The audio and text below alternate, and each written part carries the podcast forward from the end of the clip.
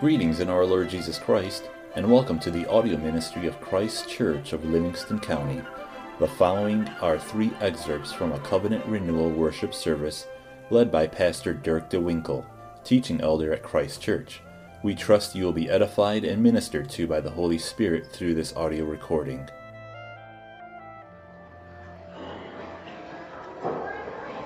This Lord's Day in the church calendar is Pentecost Sunday, the day in which we celebrate both the giving of God's law and the sending of His Holy Spirit. The text, therefore, for our call to confession today is the account of Moses and the Israelites receiving the law from God at Mount Sinai. So I'll be reading from Exodus 19, verse 16, to chapter 20, verse 20. Hear the word of the Lord. Then it came to pass on the third day in the morning that there were thunderings and lightnings and a thick cloud on the mountain, and the sound of the trumpet was very loud, so that all the people who were in the camp trembled. And Moses brought the people out of the camp to meet with God, and they stood at the foot of the mountain. Now Mount Sinai was completely in smoke, because the Lord descended upon it in fire. Its smoke ascended like the smoke of a furnace, and the whole mountain quaked greatly. And when the blast of the trumpet sounded long, and became louder and louder, Moses spoke, and God answered him by voice. Then the Lord came down upon Mount Sinai on the top of the mountain. And the Lord called Moses to the top of the mountain, and Moses went up. And the Lord said to Moses, Go down and warn the people, lest they break through to gaze at the Lord, and many of them perish. Also let the priests who come near the Lord consecrate themselves, lest the Lord break out against them. But Moses said to the Lord, the people cannot come up to Mount Sinai, for you warned us, saying, Set bounds around the mountain and consecrate it. Then the Lord said to him, Away, get down and then come up, you and Aaron with you. But do not let the priests and the people break through to come up to the Lord, lest he break out against them. So Moses went down to the people and spoke to them. And God spoke all these words, saying, I am the Lord your God who brought you out of the land of Egypt, out of the house of bondage. You shall have no other gods before me. You shall not make for yourself the carved image, any likeness of anything that is in heaven above, or that is in the earth beneath, or that is in the water under the earth. You shall not bow down to them nor serve them. For I, the Lord your God, am a jealous God, visiting the iniquity of the fathers upon the children to the third and fourth generations of those who hate me, but showing mercy to thousands to those who love me and keep my commandments. You shall not take the name of the Lord your God in vain for the Lord will not hold him guiltless who takes his name in vain. Remember the Sabbath day to keep it holy. Six days you shall labor and do all your work, but the seventh day is the Sabbath of the Lord your God. In it you shall do no work, you, nor your son, nor your daughter, nor your male servant, nor your female servant, nor your cattle, nor your stranger who is within your gates. For in six days the Lord made the heavens and the earth, the sea, and all that is in them, and rested the seventh day. Therefore the Lord blessed the Sabbath day and hallowed it. Honor your father and your mother, that your days may be long upon the land which the Lord your God is giving you. You shall not murder. You shall not commit adultery. You shall not steal. You shall not bear false witness against your neighbor. You shall not covet your neighbor's house. You shall not covet your neighbor's wife, nor his male servant, nor his female servant, nor his ox, nor his donkey, nor anything that is, your neighbor's. Now all the people witnessed the thunderings, the lightnings, flashes, the sound of the trumpet, and the mountain smoking. And when the people saw it, they trembled and stood afar off. Then they said to Moses, You speak with us, and we will hear. But let not God speak with us, lest we die. And Moses said to the people, Do not fear, for God has come to test you, and that his fear may be before you, so that you may not sin. So the people stood afar off, but Moses drew near the thick darkness where God was. Scripture states that the law of God serves as a tutor to bring us to Christ. We are brought to Christ because in the law we see our need for Him. We see that we are guilty of breaking God's law, that we are sinful and in need of the forgiveness that is given through Jesus Christ. Let us then go to Him now and confess our sins. Please kneel with me as we confess our sins to God.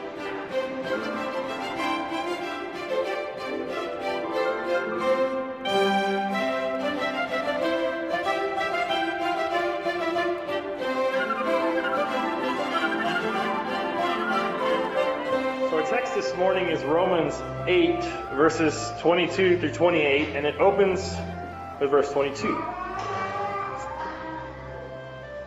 For we know that the whole creation groans and labors with birth pangs together until now.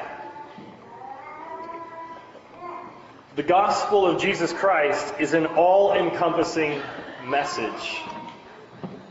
The whole creation groans and labors with birth pains. The gospel of Jesus Christ is universal. Jesus came to save the world. God the Father sent him, and Jesus has done exactly as his Father willed that he should do. He came.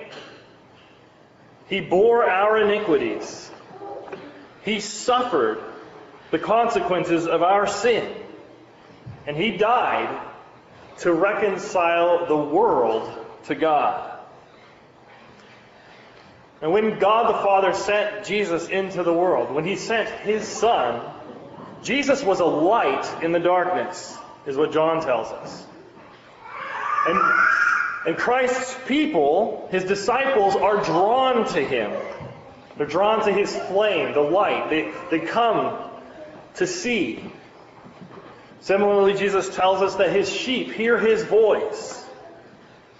We are pulled in to the love of God manifested at Christmas in the incarnation when God sent his Son into the world. God is with us, Emmanuel. We are close to him. He's here, he cares, and Jesus came to bring a message to us of hope, of life, and of power into this dark and despairing world. Because this world has been subjected to futility and death ever since Adam and Eve broke God's commandment and brought the consequences of sin into the world in the Garden of Eden. But God didn't give up when Adam and Eve sinned. Our God is the God of life. He created the whole world through His Word and Spirit. Jesus is the foundation of life. God spoke, and it was created. And the Spirit is the guarantee of life. The Spirit hovered over the void. It was through the power of the Spirit that life teemed on the earth in the first place, which we recited in our litany this morning from Psalm 104. And it is through the power of the Spirit, the Holy Spirit, that God is recreating the world in Jesus Christ. The Holy Spirit is the Spirit of Jesus Christ and the Father. He is here for us. God has sent him to us because Jesus said, as we just read, that it was better for us to have the Spirit than to have Jesus himself in the flesh. That's what he said. It's better for me to go away so that I can send you the Holy Spirit. We, in the Spirit, become one with Christ. We are his hands, we are his feet, establishing and proclaiming the kingdom of heaven. But before the kingdom could be proclaimed, Jesus told us to wait. He says, Wait, wait in Jerusalem for the power from on high. And that is what we celebrate today at Pentecost. Today we embrace, we rejoice over, and we remember God's sending of His Holy Spirit to the apostles in the upper room in Jerusalem. Jesus died, He was buried, He came forth from the tomb at Easter, and 50 days later at Pentecost, 10 days after Jesus floated into the sky and who was coronated in heaven, which we celebrated last week, Today we celebrate the birth of the church. We, men, are now brought into the work that Jesus is doing through the Spirit. So Pentecost is obviously all about the Spirit, the Spirit of God and His work in the world. Now, this is hard to define. What is the Spirit's work in the world? And it's hard to define because Jesus tells us that the Spirit is like the wind. We know that it's there. We can see what it does, but we can't see it. The Spirit's like that. You can't see it, but you can see that it is having an effect in the world. As we delve into our text this morning, we shall see that, that there are themes in the Spirit's work. The themes of Pentecost first fruits, adoption, hope, and security. Those are the themes of Pentecost. Our text this morning is Romans 8, 22 through 28, and it, and it falls in the context of the chapter, Romans 8. The whole chapter is an exposition of the way that salvation works. It opens with a declaration of freedom from the condemnation of the law. In Romans chapter 7, Paul ends up with, Woe is me, I'm undone. I, I, I can't keep the law on my own power. Chapter 8 starts with There is therefore now no condemnation for the saints of God. There is therefore now no condemnation to those who are in Christ Jesus, who do not walk according to the flesh, but according to the Spirit. So it opens with this declaration of freedom from the condemnation of the law because in Christ we live by the Spirit, not by the flesh. Faith in Christ and the power of the Spirit are God's divine answer to the problem of sin. Because we have faith, because we believe that the God of heaven sent his own Son to perfectly fulfill the law, and he died and bore our penalties, God freely gives to us pardon from our sin. Because we believe that. Faith in Christ gives us pardon. And the, the Holy Spirit then gives us power to keep his commandments. It is by the Holy Spirit that we are given the gift of faith. It is by the Holy Spirit that in faith we can now do what he's telling us to do. So faith in Christ and the power of the Spirit of God are God's answer to the problem of sin. Verses 5 through 11 give us a contrast of chapter 8. Verses 5 to 11, they contrast the life of the flesh with the life of the Spirit. So again, remember what I said? It's hard to define the work of the Spirit. What's Paul do? He says, well, look at the fruit. Look at the difference between this is what the life of the flesh is, this is what the life of the Spirit is. That's how you tell if the Spirit is working there. In verses 12 through 21, Paul speaks of the adoption of believers, and he gives them a glorious promise of glory as they enter into God's work. So, as believers, through the power of the Spirit, we are called now to live as Christians. And living as, as Christians is effective in, in spreading the kingdom, and it brings glory to God's people. And actually, this is our text for next week is verses 12, uh, or I think it's uh, verses 22 through 27. I'm sorry, that's this week. Next week it's 12 through 17. Um, but the reason we're studying this this week is because this section that we're on today talks about how the Spirit works, verses 22 through 27. And then we're going back to the next passage, the, the previous passage next week, because there he's talking about what that means for us. The glorious promises that we have of glory. Because next week is Trinity Sunday. It's the beginning of the, the rest of the church year. And it's all about how God is inviting us to enter into his work. But more about that next week. Our text today speaks of God's methods, the working of the Holy Spirit together with us. That's what Pentecost is about. When God comes and sends His Spirit to you and to me, He invites us into His work. And we start with the first fruits of the Spirit, verses 22 and 23. Because the crea- uh, sorry, for we know that the whole creation groans and labors with birth pangs together until now. Not only that, but we also, who have the first fruits of the Spirit, even we ourselves groan within ourselves, eagerly waiting for the adoption, the redemption of our body. So there's a correlation between Pentecost and the law, as Cameron mentioned earlier today. There's a correlation between Pentecost and the giving of the law of God. And that's why we read the giving of the law this morning.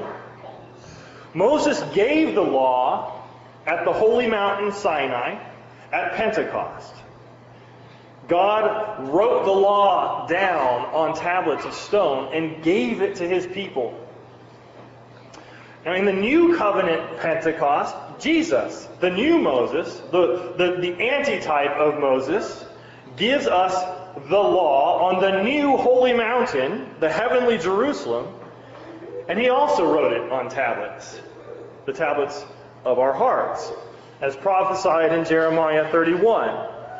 But this is the covenant that I will make with the house of Israel after those days, says the Lord. I will put my law in their minds and write it on their hearts. For I will be their God, and they shall be my people. Now, you might be wondering how we got here, talking about the law from our text. Now, creation is groaning and laboring in birth pains because of the breaking of God's law. It's because God, when He created the world, He designed the entire universe to be in conformity with His will. Paul tells us that the law was given as a tutor to reveal what righteousness is. The Jews misinterpreted it. They thought they could achieve righteousness by fleshly means. And Paul roundly defeats that opinion in multiple places throughout the epistles. But the law was necessary for us to know what sin is, so that we might know that we have a need for a Savior. In essence, the law gives us a target to aim at. Now, many of our youth in our congregation have been involved in archery. And if you think about it, what good would it be to shoot arrows if you don't have a target? If you don't have anything to aim at? How would you ever know if you were doing any good? You wouldn't. It would be pointless and dangerous. You don't know what you're doing. So God graciously gives us the law and provides for us the definition of what righteousness is. He tells us this is the target. This is what righteousness is. This is what you need to aim for.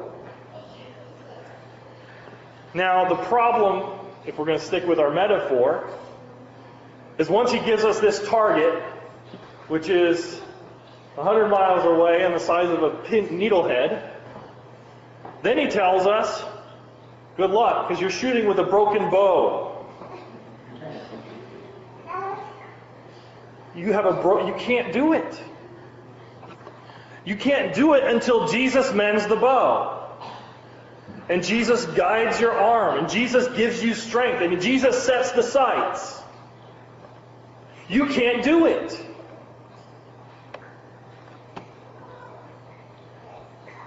Jesus does mend the bow. He puts a, a new heart in us, a heart of flesh. He gives us a new heart of flesh through word and sacrament by means of faith and by the power of His Spirit.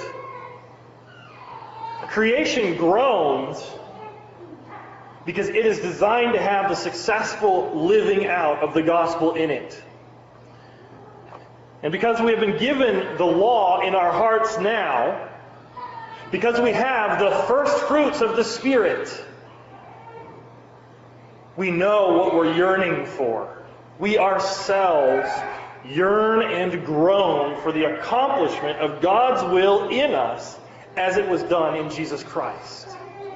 We want to see His work in our lives. That we have the first fruits. The Spirit's already doing it in us. And because it's already doing it in us, we are just filled with a deeper and stronger yearning to go further up and further in, to bring it all back to Jesus. It's all for Him, it's all from Him, and it's all to Him. Glory be to Him.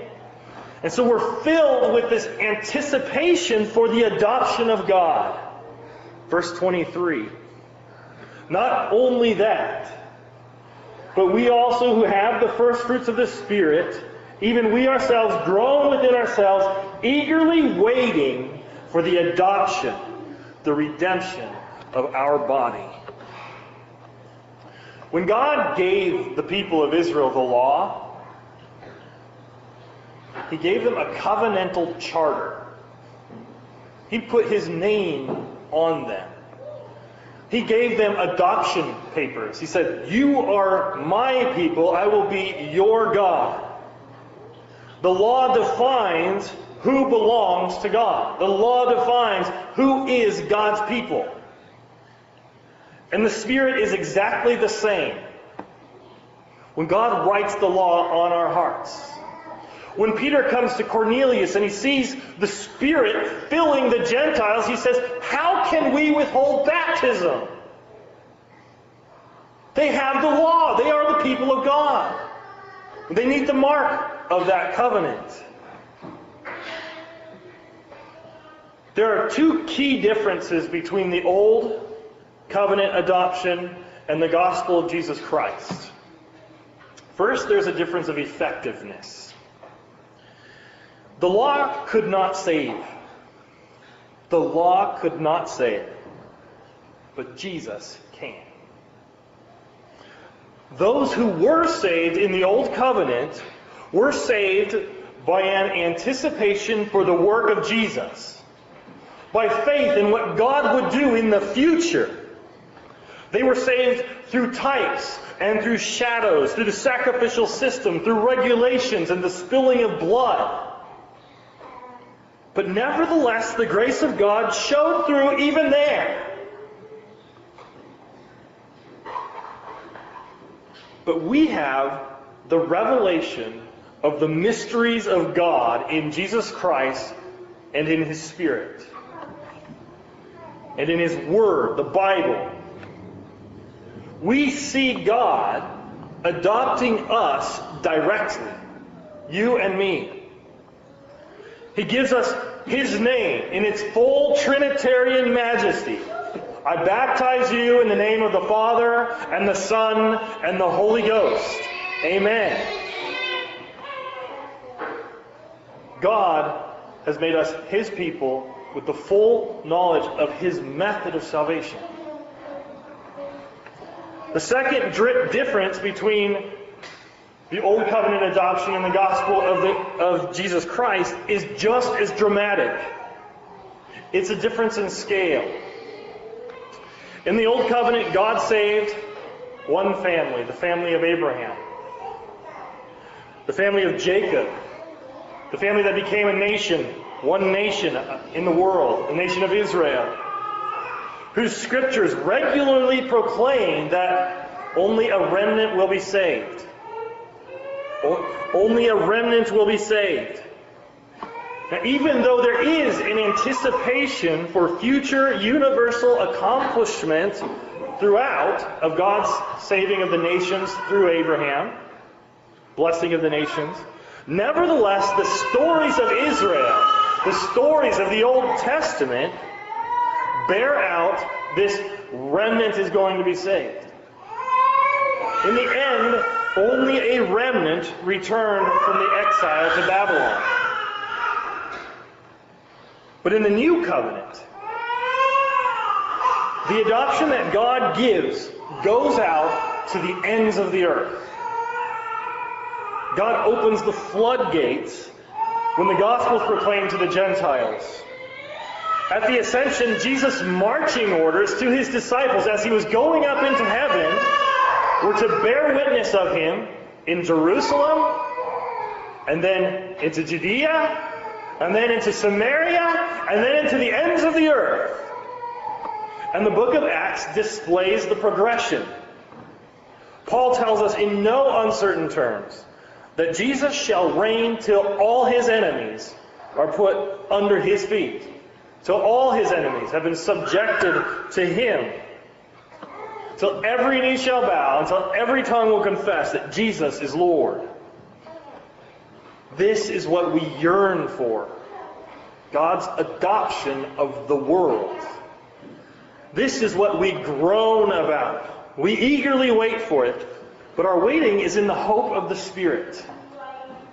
Verse 24 and 25. For we were saved in this hope, but hope that is seen is not hope. For why does one still hope for what he sees? But if we hope for what we do not see, we eagerly wait for it with perseverance.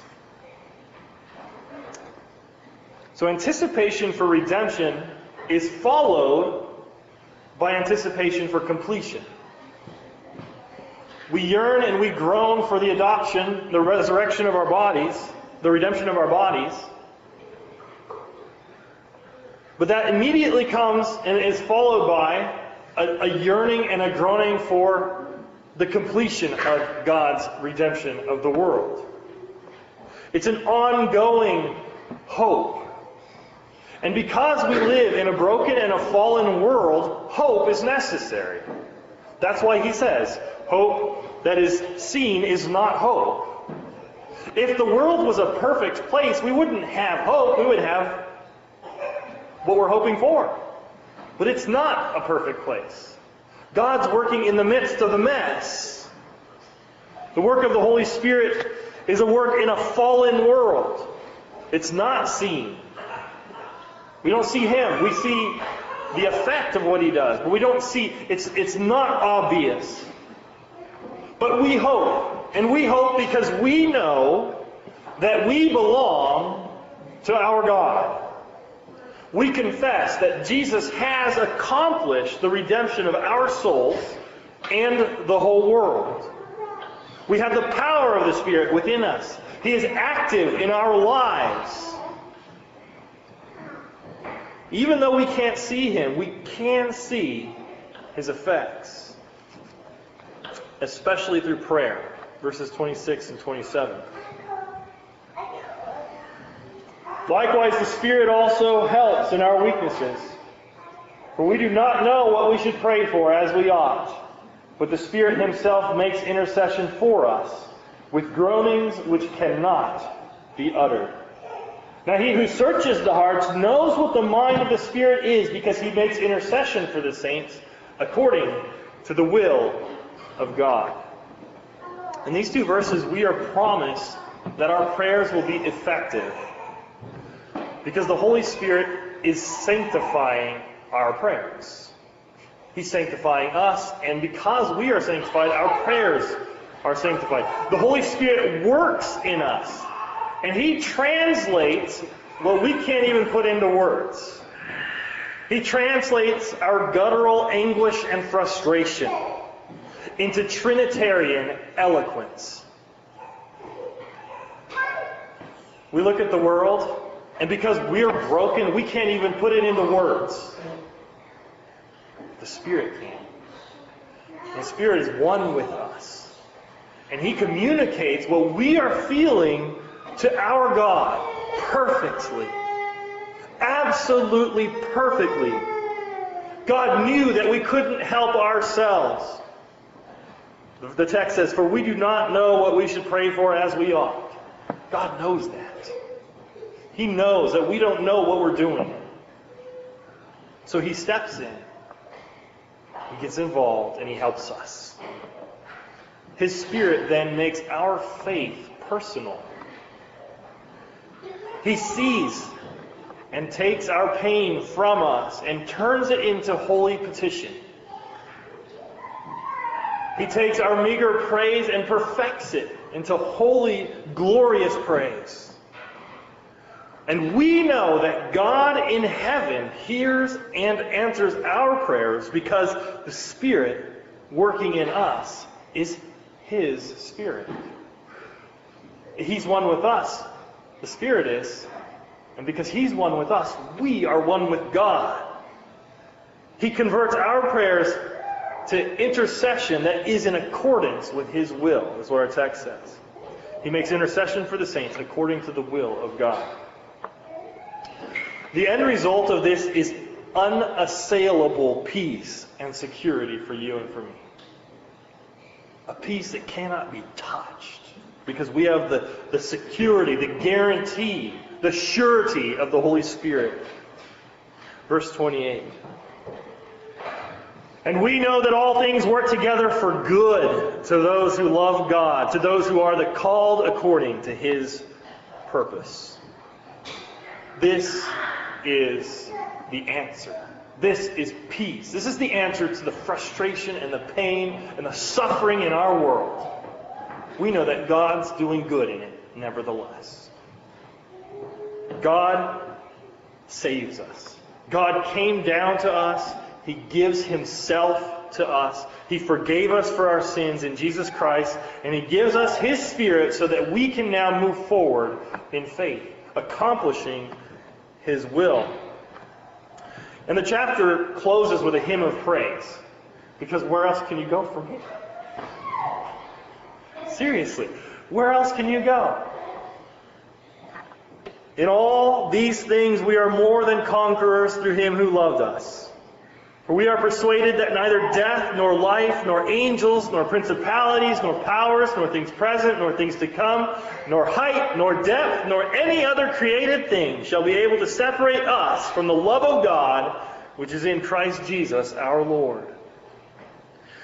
So as we go out here, from here, as the apostles did on Pentecost Sunday, let us praise God and declare His wondrous works. Let us exult in the freedom and boldness that Jesus gives us in His Spirit. Let us sing and worship and preach from the rooftops that Jesus is Lord and King of kings, and that God is, in Jesus Christ, making peace with the world. Let us confess our sin and let us turn in faith to God. Let us love God and let us love each other as Jesus commanded us to do. Let us live in peace and justice and righteousness. Let us pray. Pray that God will break the cycles of sin and wickedness around us. Let us groan and let our souls burn for the life that God has meant for us. That all men, each of us, and every one of us, and everyone around the world may bow the knee and confess that Jesus Christ is King and Lord. And finally, let us embrace the goodness of God, that He works all things together for good for us there is no condemnation and there is no fear in Christ. Praise God. In the name of the Father, the Son, and the Holy Ghost, let us pray.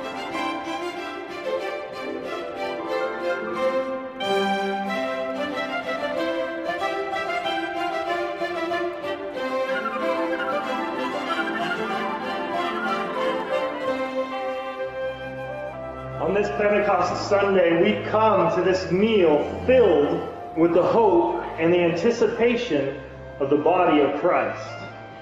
The Spirit works in our hearts and souls. Jesus is turning you and me into a new creation. We are being knit together into one body. We are being remade and renewed. And we partake in faith, knowing that these promises are ours in Christ, secured with the guarantee of the Holy Spirit. As we come to the Lord's Supper, we come on the basis of our baptism, the name of the Trinitarian God, and on the basis of our union with Jesus Christ and his body, the church, through the Spirit.